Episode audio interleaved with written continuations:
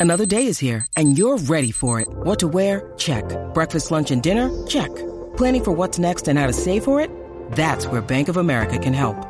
For your financial to-dos, Bank of America has experts ready to help get you closer to your goals. Get started at one of our local financial centers or 24-7 in our mobile banking app. Find a location near you at bankofamerica.com slash talk to us. What would you like the power to do? Mobile banking requires downloading the app and is only available for select devices. Message and data rates may apply. Bank of America and a member FDIC.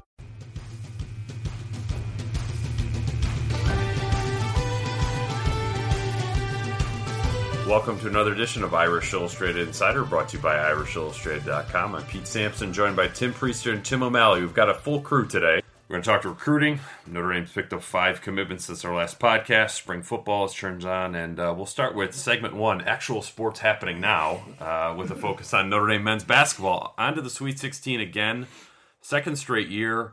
Um, Mike Brey, five and one in the last two years in the NCAA tournament, which is a huge change from the previous decade when he was three and six. So, you know, I O'Malley and I were talking about this the other day, Tim. That why is Notre Dame better in the tournament? Of course, they have better players. I mean, that's a big part of it.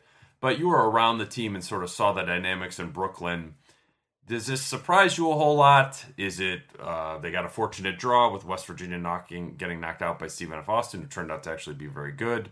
What I mean, what vibe did you take away from being around Notre Dame in Brooklyn? Well, the the term thrown around culture, you know, and, and they have developed a bit of a postseason culture here with five wins in, in two years, and they absolutely needed to get to the Sweet 16 to validate last year, to build upon last year, and you know, a, a, tip by Rex Pflueger, who hadn't scored in 39 minutes and 58 and a half seconds is a little bit uh, a little bit fortunate. In fact, I don't know, he hadn't scored for a couple games. Yeah. Um, so, you know, but that's that's that's part of March Madness, but yeah, I mean, I think that there's a there's a deep down belief that they can do this no matter what the circumstances. They're trailing by 5 and it looked pretty grim with a minute and a half to go and and you know, your your best player, your most talented player, Demetrius Jackson uh, scored the next. He had two free throws yep. and scored the next bu- bucket. Forced one at the end to try to win the game. But yeah, I, I you know I think that they validated that that they are now a legitimate postseason team, and it wasn't easy. I mean, it absolutely wasn't easy. The Michigan team, not a very good team, but certainly one that overwhelms you with the size of their guards. And then Stephen F. Austin, their half court trap you know, we talked a lot about their full court press. What they did against Notre Dame was they waited, they allow you to get across half court and then trap and, and really use up most of the 30 second clock. So it was difficult. They fought through it. And, you know, this is a team that believes that they're capable of continuing on. And, and um, you know, many of these players were significant contributors, contributors last year to the cause. I think last year the minimum was Sweet 16. They were one of the five best teams in the country last year, and this year the goal was Sweet 16 to validate it, like you said. So that that's why it's great they did it. They they didn't necessarily overachieve, but it's hard to get there. Seven teams back to back. That's it. There's seven teams in the Sweet 16 that have made two years in a row. Only three of them, and Notre Dame's one of them, can make consecutive Elite Eights. That would be that would, that would be, be remarkable. Really, that would really be remarkable. impressive. I mean, it's we're already at the gravy stage, yes, right? Yeah, you need to get to it though. You know why they had to get there? They just hadn't like, at all. The, way I look at it, oh, yeah. yeah, NCAA tournament wins. The over under was one and a half. Right. That's sort of how I look at yeah, it. Yeah, and they got it. You know, it's like a, it's not this overwhelming runaway success, but you you you won that if bet. You, you won you that bet. Back to back Elite Eights to use a, a, a, Mike Brey term, that's pretty powerful. And it was two know? and a half last year, I bet. If you look yeah. at it, it was two and a half last year. You think they got to be able to beat well, was gonna, supposed to be Kansas, but they got to be able to win three that with that great team. And yeah. this is a good team, you know. And before people say Stephen F. Austin, that's a good basketball team, and you know why? One point five point spread from Vegas. They know a little bit about basketball. Absolutely, and Stephen F. Austin is Butler. I mean, yeah. that's how difficult of a, ma- a matchup that is. You don't want to have to play Butler. Virginia did a great job of getting through them, and yeah. Stephen F. Austin, it, you can say what you want, but in that setting, in that tournament, at that time, that was an, an extremely difficult out. Yeah, and so Notre Dame moves on to play Wisconsin, which had a just a ridiculous game against Xavier to advance. You know, and I think I, I look at Notre Dame, and I don't know if I see that much of a different team than the one that was a little bit all over the map down the stretch this year. Um, the Matt Farrell lineup change I thought was pretty interesting. I think on Friday night I was like, it's, you're kind of like overthinking it, getting a little too cute. On Sunday, I totally got it. So if Friday was a build to Sunday, then I think it's a, a really smart move by Mike Brey. It was a ball handler issue, and it was important against Michigan, maybe more important against SFA, Game- but and it would have been West Virginia too. Would have been huge. yeah. Oh, I, oh yeah, yeah, absolutely. And I thought it was interesting, Mike Brey saying that you know he played Farrell a bunch in the second half of North Carolina. I know they seemed like throwaway minutes, Mm-hmm. but he was thinking at the time, I'm going to need him again in, in, in the next phase of this. And and uh, you know, Farrell's the type of kid. He's a he's a Jersey kid. You know, I mean, there isn't a whole lot that he fears. He turned the ball over a little bit, but he hit some big shots. He had a huge jump shot. I mean, it was the, one Oh, of the oh, at shots of the right, game. Five, was- five yeah. and a less than Yeah. five and a half minutes to go in the game, and it actually gave Notre Dame a two point lead, which was probably Clock killer, that may have been their yeah right Yeah. at the clock. That may have been their last lead before Pflueger's tip in. I'd have to go back and check that. So he did a great job. He's gonna, he's a fearless kind of kid. Pete, I understand what you're saying about a similar team. The difference is instead of a six foot one star, you had a six foot five star in Jerian Grant that could that could take the ball in the bucket and bail you out a little bit more easy, Right. easily than than DJ can at times just because of the size difference. Yeah, and I, I'm thinking more. It's like it's not a the way they're playing now as opposed to this March. You know, the the team that maybe Right. was you know, spinning it a little bit. And yeah. and and Pat Connaughton, Yeah. the, the consummate leader. But I think you know the VJ Beachem's development. I think has been really, really Oh. impressive. I mean, you, when you watch him in high school, you're like, why can't this? This, why couldn't this guy just put it all together? A lot and of it is personality. player. Um, A lot of it is just personality, and he's not a he's not a It's difficult for him to be demonstrative, Yeah. both uh, emotionally and in his game. But he's certainly learning how to do that at the right time. Yeah. I think the mo- there's the two most important things for the first half of the Wisconsin game is that VJ Beachem hits one of his first two shots again to get going and keep that confidence against a good defense, and that Steve Vasturia in the next game has a good half. One good half of basketball from Steve Vasturia, the way everybody else plays, play the way they're playing, they will beat Wisconsin. Yeah, he's- you can't have nothing from He's Steve. plateaued a, Yeah. a little bit, although certainly his energy at the start of the yeah, second he's half not nothing. Michigan was I- nothing's the wrong word for me to use for Vasturia. He never gives nothing. He's got to be as good as he can be for one half against Wisconsin. Yeah, he And- has limitations. So Yeah. you're so he is going to he's going to veer into a non-productive phase throughout virtually it's like every game. Vasturia and Beachem have flipped at this point. Right. You know, Need to in the Steve beginning of the year, back. Vasturia was the reliable Yeah. three point shooter, do a little bit of everything. Now that's Beachem. So And we haven't even mentioned Zach Auguste, who's Right. just been absolutely Got outstanding. Got mentioned with Bill Walton in a uh, story by me yesterday, so that's a good thing. I don't know if you know about that. In the NCAA terms tournament. of- if he okay, he has 11 more field goal attempts, oh yeah, shoot, shooting seventy. 72.8 percent 72%. career. Bill Walton has the record, 68.6 percent Wow. on 70 shots. That's the minimum, and 11 more shots, and he qualifies. He will be the all-time leader. So he hits eight out of 11, Right. which he does every game. By the way, his only miss it was a good Was miss. the putback? was Yeah, the attempted right, tip. right, I guess. right. miss But of his life. Going back to Farrell, the most important thing I think from getting him involved is they do have eight guys now because Matt Ryan, you know, he was removed from these, wasn't big in these next last two games. All the guy has to do is hit three threes this weekend. Because now Matt Farrell's involved and, and VJ Right. Beachem is involved. He doesn't have to be, Right. we need Matt Ryan to go off one day. They just need Matt Ryan to hit a couple shots. Come in the game. You're you're on the court for seven seconds, and you hit a three. He has that capability. he yes. doesn't have to play a whole lot to No. be as productive as they need him to be. Now in, in Wisconsin, I re- as I watched Xavier Wisconsin, I really was kind of pulling for Xavier because I thought Notre Dame. I thought no, because Xavier is long and athletic, but they're frenetic, and I thought they did a poor job of staying in a one-three-one when it hurt them. Um, and I thought Notre Dame could do a better job of dictating tempo, maybe against them. Whereas you're playing Wisconsin, it's been in back-to-back Final Fours. Yeah. how many straight Yeah, Sweet It's Sixteens? at least three. I mean, they're they're they're a top level college basketball program in the last ten years. First of all, sixty was it seventeen straight NCAA tournaments? They're, that they're right? number one. They're, I mean, that's the longest streak going.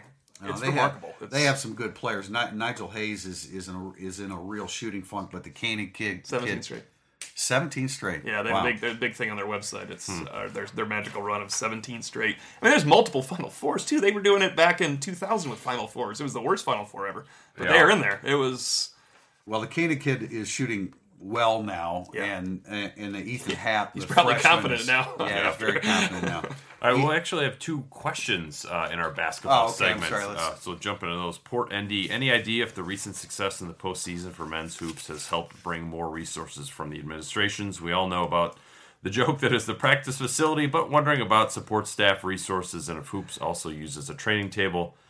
It's time for Brey to get maximum Well, support. Brey is such a low maintenance guy. He isn't the kind to say, "Hey, I need this and I need that. I need more of this." They are about to move into a tremendous facility once once the project around the stadium is complete. They're going to move into why am I not Rolf's. thinking Rolf's, um, and and that's that's going to be a tremendous facility for them. So that part is about to be solved. But training table, they absolutely have that. Um, but Brey's not the type to say I need. I mean, you know, he's he has the same assistants that have been with him, you know, throughout most of the time. Um, Rod Balanis has been with him the entire time he's been in Notre Dame. He's a low maintenance guy. He isn't the kind of person that says we're lacking this and that. But they needed to get. I mean, it helps with recruits, no doubt. Since they made the Elite Eight, he's mentioned it a few times.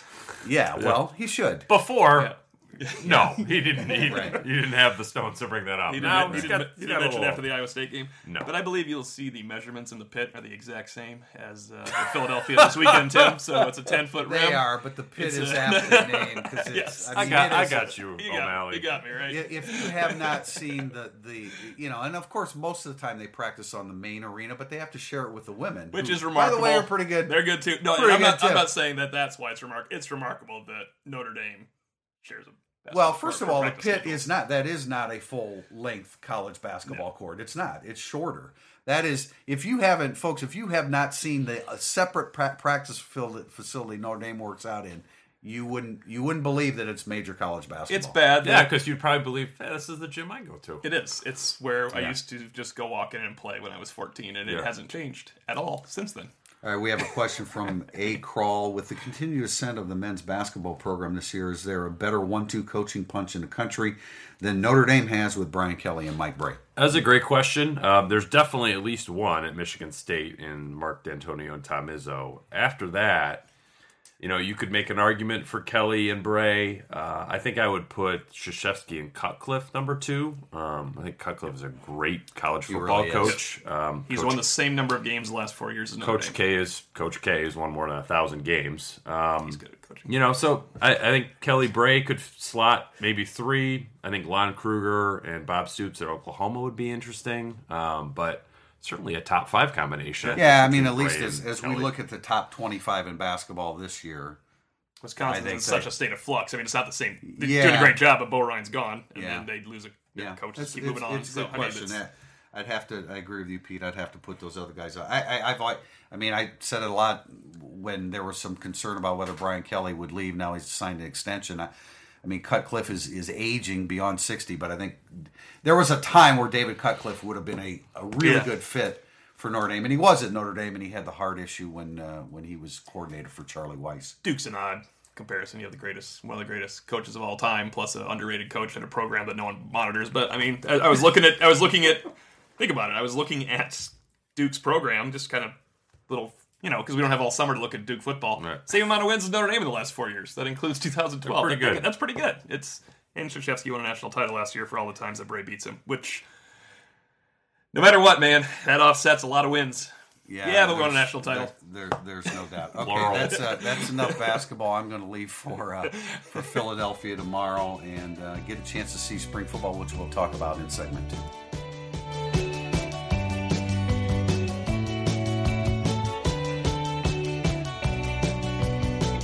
Welcome back to segment two of Irish Illustrated Insider. We're going to talk some spring football, and um, you guys have been around it. I'm going to get a chance to see it tomorrow morning for leaving town. I, uh, you know, wish I had the opportunity to be around it a little bit more. You guys are uh, hogging all the. Uh, You're covering something No, you cool don't. right yeah, now. yeah, yeah. there- Nah, this is, no yeah. one believes you. No one, Bruce. no one believes that at all. It, it, it's it's pretty cool because the basketball program is so user friendly, and the football program is difficult for the media. Uh, it should because because of the volume of, of media. There's a lot uh, of reporters. So I know you guys met. You you you you talked to the quarterbacks. The dynamics at that position are becoming more interesting by the day. Uh, tell me about that and, and what el what I missed while I was um, in Brooklyn. Well, I mean, yeah, we talked to Kizer and Zaire. It's it's two big personalities, and I'm quite curious to see how they're going to coexist this season. Um, maybe more so than I was when spring practice started.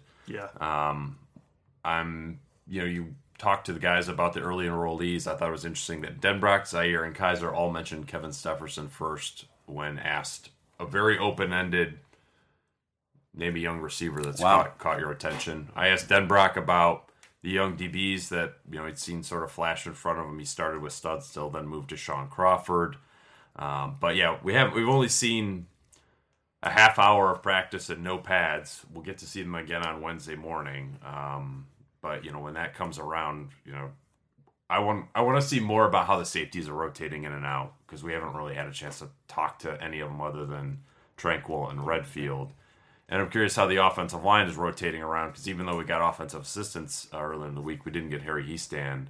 Uh, and I think among offensive linemen, Mike McGlinchey is the only one that we've talked to. And be, I would think that'll probably be the case for a while with Barnes Yeah. hurt and Nelson be the only guy to bring out. right So away. it's um it's still a very developmental team right now. Um, I, I think the story about Notre Dame is still replacing all the guys that they lost more so than moving forward with new ones. I think I'm going to put some effort in these half hour looks. Once we get the full look at practice, it's a better time to look at the quarterbacks. Which is until April 9th, I believe. Yeah, it's backloaded. This half hour look, I think maybe don't do ourselves any favors right now watching the quarterbacks. Would maybe help out the readers and stuff. We go around kind of the safety is a good point. I think that first day any rotation was incidental.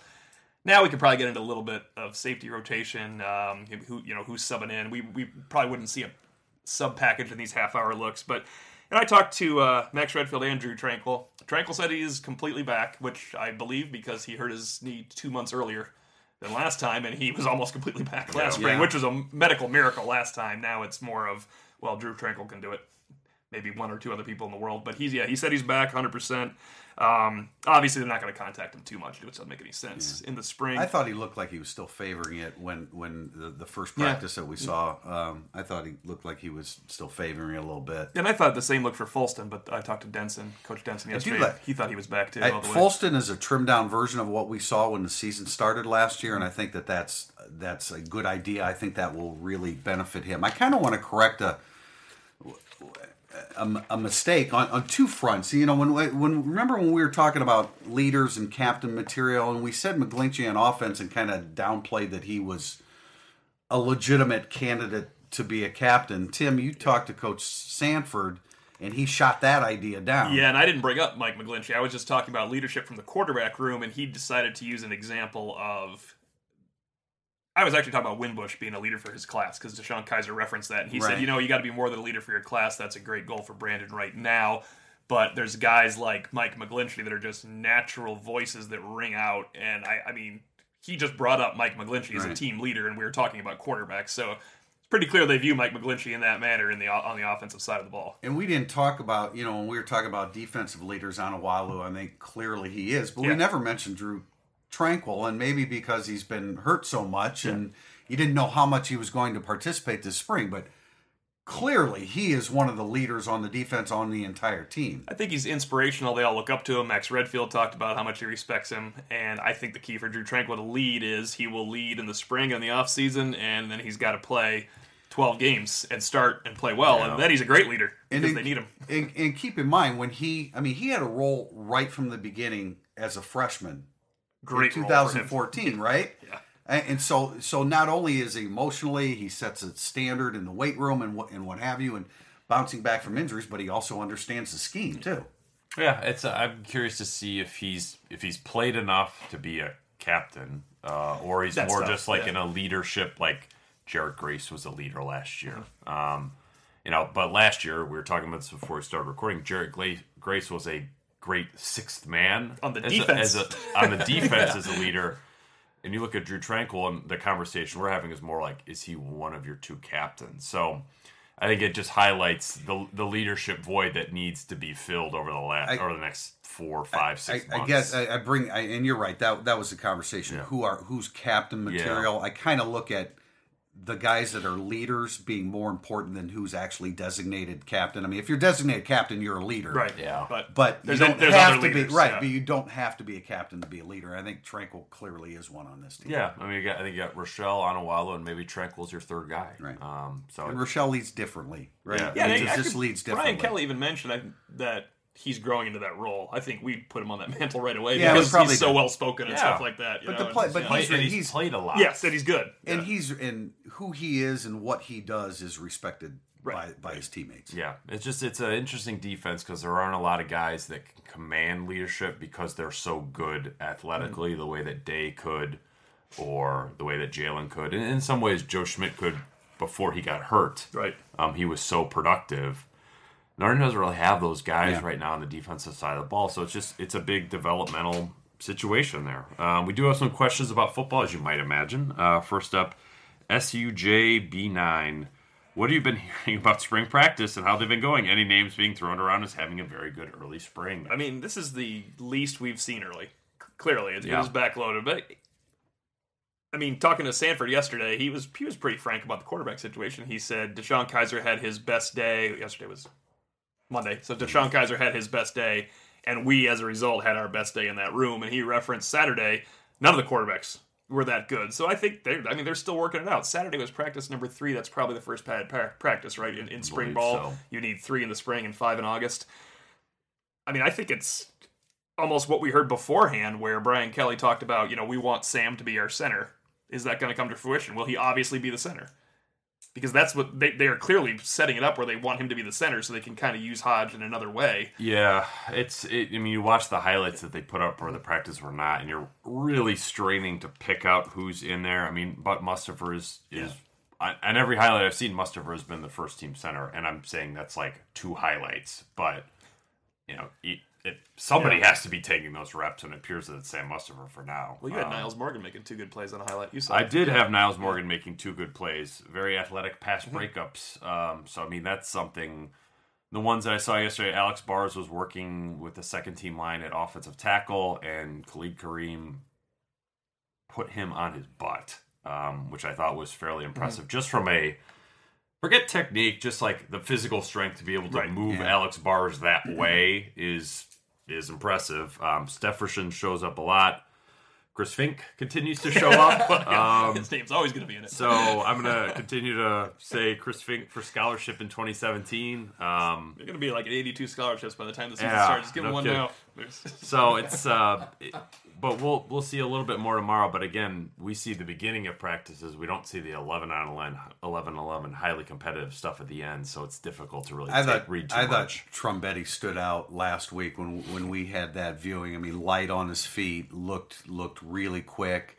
Again, you know he's going to be more comfortable in the rush end spot as opposed to the big end spot. couldn't be more important for this team. Oh, absolutely, because there are no clear cut pass rushers. There's no doubt about that. And you know, I uh, are we talking twelve sacks? No. Are we talking six to eight? I, I still think that's possible. I'm not going to make predictions like you did, O'Malley, but uh, Say that, that but year year removed, better position, looking better, and obviously Yeah. very key for and them. pass rush that's a story that i wrote last week like they've it's interesting to hear brian kelly describe the pass rush solution in the exact same way that he did last year when it wasn't a solution at all um, you know they did not activate their linebackers at all and do you know how many sacks notre dame's linebackers had in the months of october and november last year Just missed.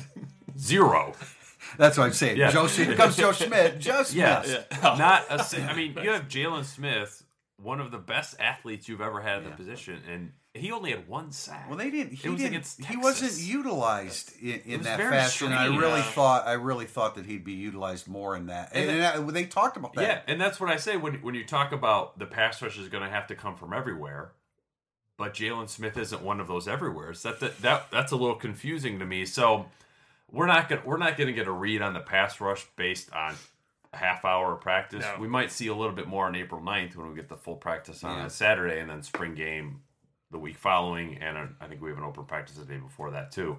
Um, That's the most important. The most important open practice is that big Saturday one. yeah, so it's just like, I, I, but I, just spring for us right now, it, it's it's more interesting. You can read more into who's running with whom on personnel. Who are the safeties? How do they rotate in? Who are the offensive linemen? Who's right tackle? Who's right guard? Sam Mustipher really the center? So those are the kind of things I'll be watching. C. John asks, we've we've read some nice updates from you regarding Notre Dame's various receivers at the W, X, and Z positions. What makes a player more suited toward one of those three positions? Uh, I talked to Mike Denbrock about this on Monday, and I mean, he said Torii Hunter can play all three spots. He said he has the best hands on the team, most consistent player, their best receiver overall. Um, so it it starts with just an understanding of the scheme. You have to be old enough to do it.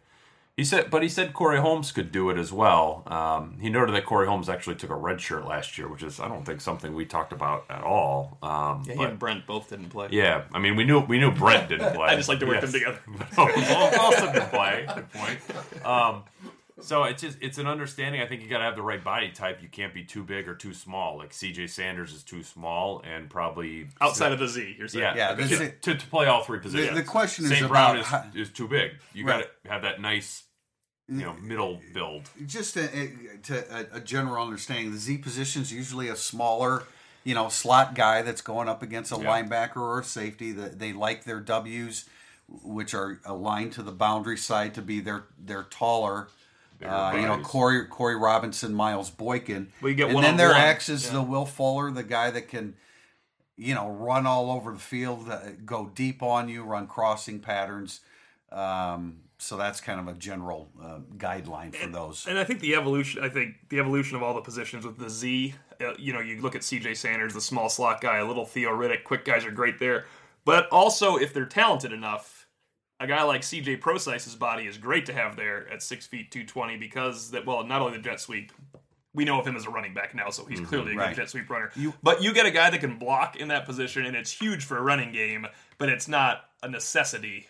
Like you're not going to have a, a you're not going to have CJ Sanders out of the W going one on one against somebody to the boundary. It's but you could get a big guy in that Z nowadays, especially.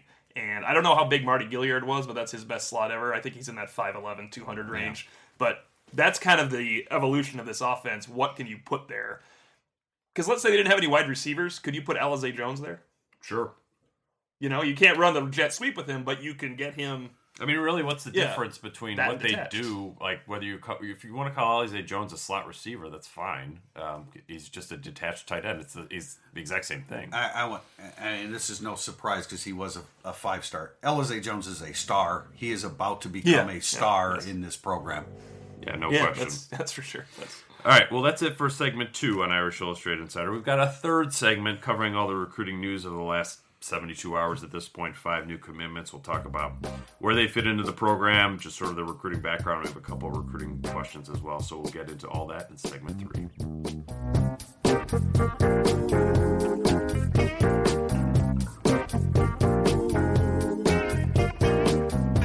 Welcome back to segment three of Irish Illustrated Insider. It's a recruiting segment, timely. We were going to have it anyway, but uh, this works out pretty well, Pete, uh, in light of uh, the events of the last couple days. Yeah, for the next 40 minutes, we're going to talk about recruiting. Um, but I think we'll, we'll see if we can cut this down to 10. But Notre Dame has picked up five commitments since their last podcast four star quarterback Avery Davis, four star linebacker David Adams, three star defensive tackle Kurt Heinisch, three star linebacker Drew White, and four star linebacker Pete Werner.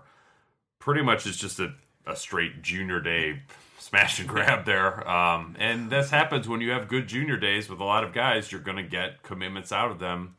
You look back to the junior day they had in spring of 2012, where it was Corey Robinson, James Onwualu, um, you know, Rashard Kinlaw was there. Uh, Will Fuller committed about a little later than that. One of those names is not like the other. Yeah, Mike. McGlinchey, Colin McGovern committed.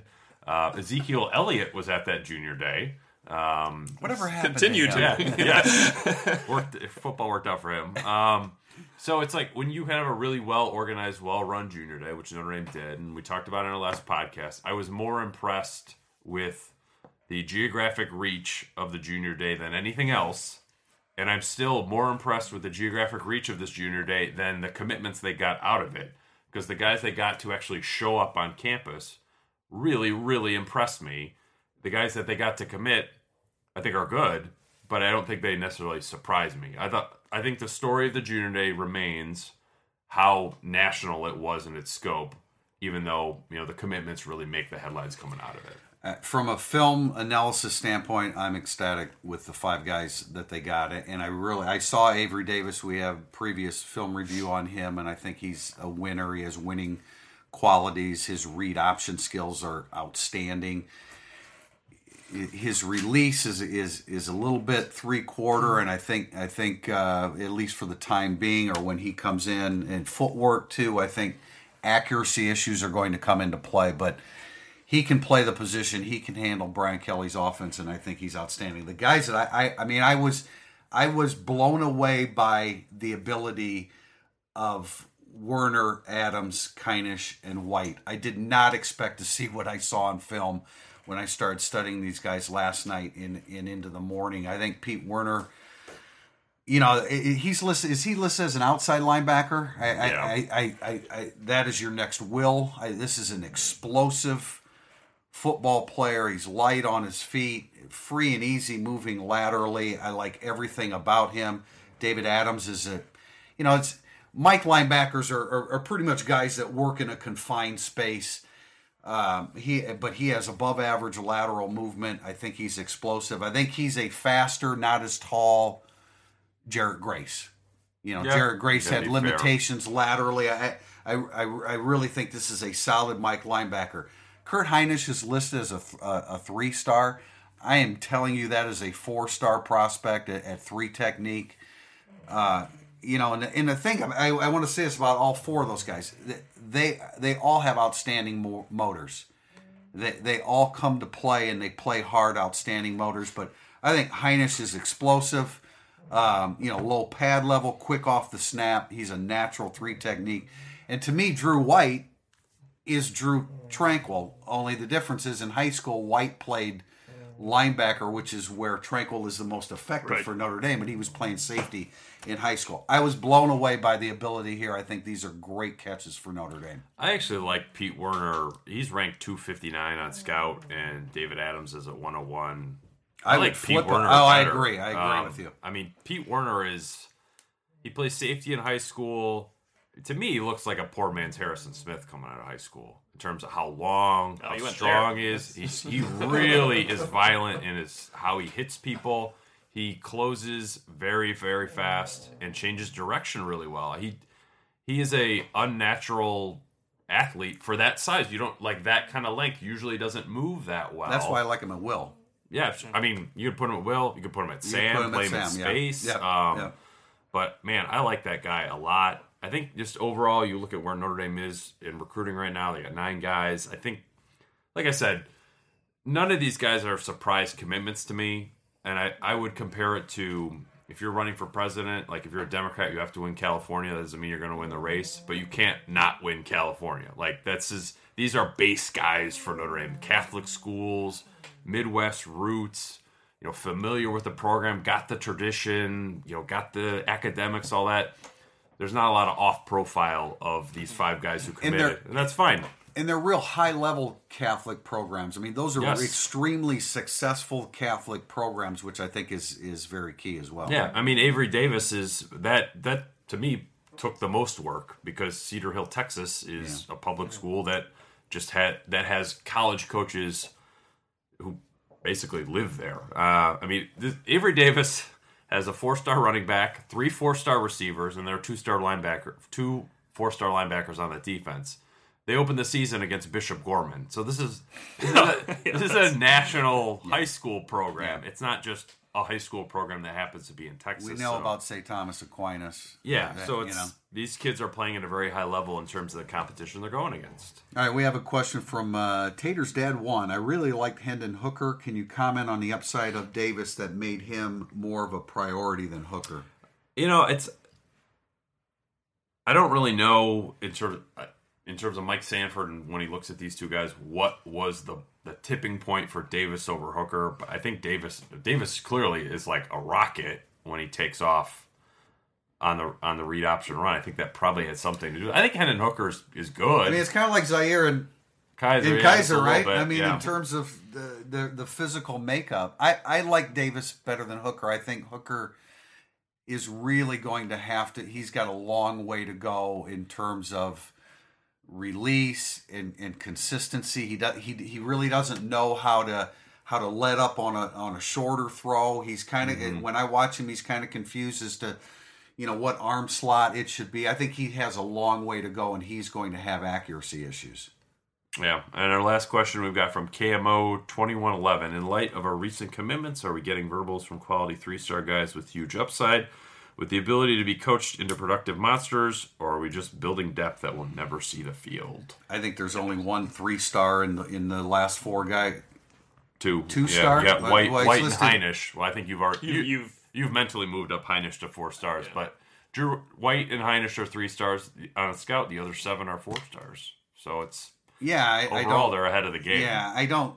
You know, the, the film is what tells you what they are, not what they're actually listed at. And of course, Yeah, you don't star senior- ratings you don't have change. senior film- yeah, you they don't have senior film yeah. yet, you don't have rankings Star yet. ratings change. I, I don't. You know, I don't think that these are predominantly three star guys. I think these are predominantly four star guys. I know why Drew White is is listed lower because he's a little bit on the shorter side. And he as missed an basically all last year with injury. so you know he's listed at six one. He's probably six foot or six foot and a half, which is not ideal size for a linebacker. But again, it's how you use him. If you if Drew White is used the way Drew Tranquill is, well then he's an effective performer. and It doesn't matter what the hell is. Right. I also starts. think it's part of like you know Warner can be for I think for both of you Warner's a better prospect even though he's rated lower than Adams. But if Adams is a three-year starting middle linebacker that great knows the defense and it doesn't matter how versatile somebody else is if you're great at your position when you're when you're looking at guys recruiting stars and potential.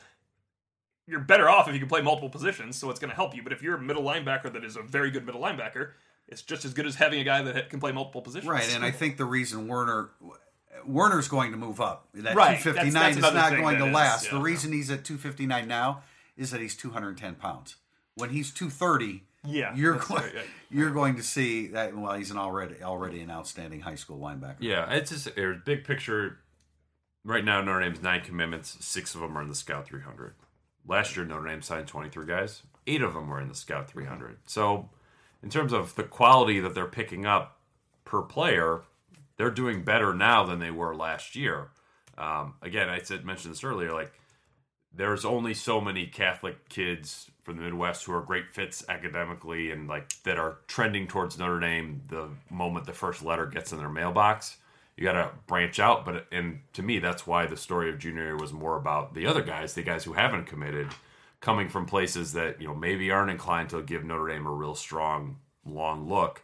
They've done a good job getting those guys to campus as well. So overall, I think in terms of just where they're ranked. I think they're fourth on Scout.com in the team rankings right now, which are not worth a whole lot in March. Right. Right. With signing days almost 11 months away. But it's a good start to the class. Um, I think people probably still have some Robert Beal whiplash, and that's. I think Well, causes right- some of the concern. and rightfully look- so because you pass rush, yeah, guys. pa- yeah, pass Well, rush is the, is king. It- It's it is the most important uh, important thing in today's passing game. and difference makers. I mean, doesn't matter how. Well, you can have twenty def- slots. yeah, Yeah, no, defensive- defensively, a, I'm- a difference maker is so important at this Yeah, point. these are not. I mean, these aren't skilled position athletes. Skilled position athletes come next. Yeah. Yeah. So, as far as our next podcast, we'll be back on March 29th, uh, following the Sweet 16, potentially the Elite Eight. Tim Prister will be out there. We won't have a whole lot of football access between now and then. We'll have access tomorrow to watch practice and talk to Brian Kelly afterwards. Um, so and until- they're off for a week. and then they're, off for a week. Yeah. For the Easter holiday, not a big uh, spring practice time around the University of Notre Dame, so we'll we'll be off as well, and back on March 29th. Until then, Tim Prister, Tim O'Malley, I'm Pete Sampson. You've been listening to another edition of Irish Illustrated Insider, brought to you by IrishIllustrated.com.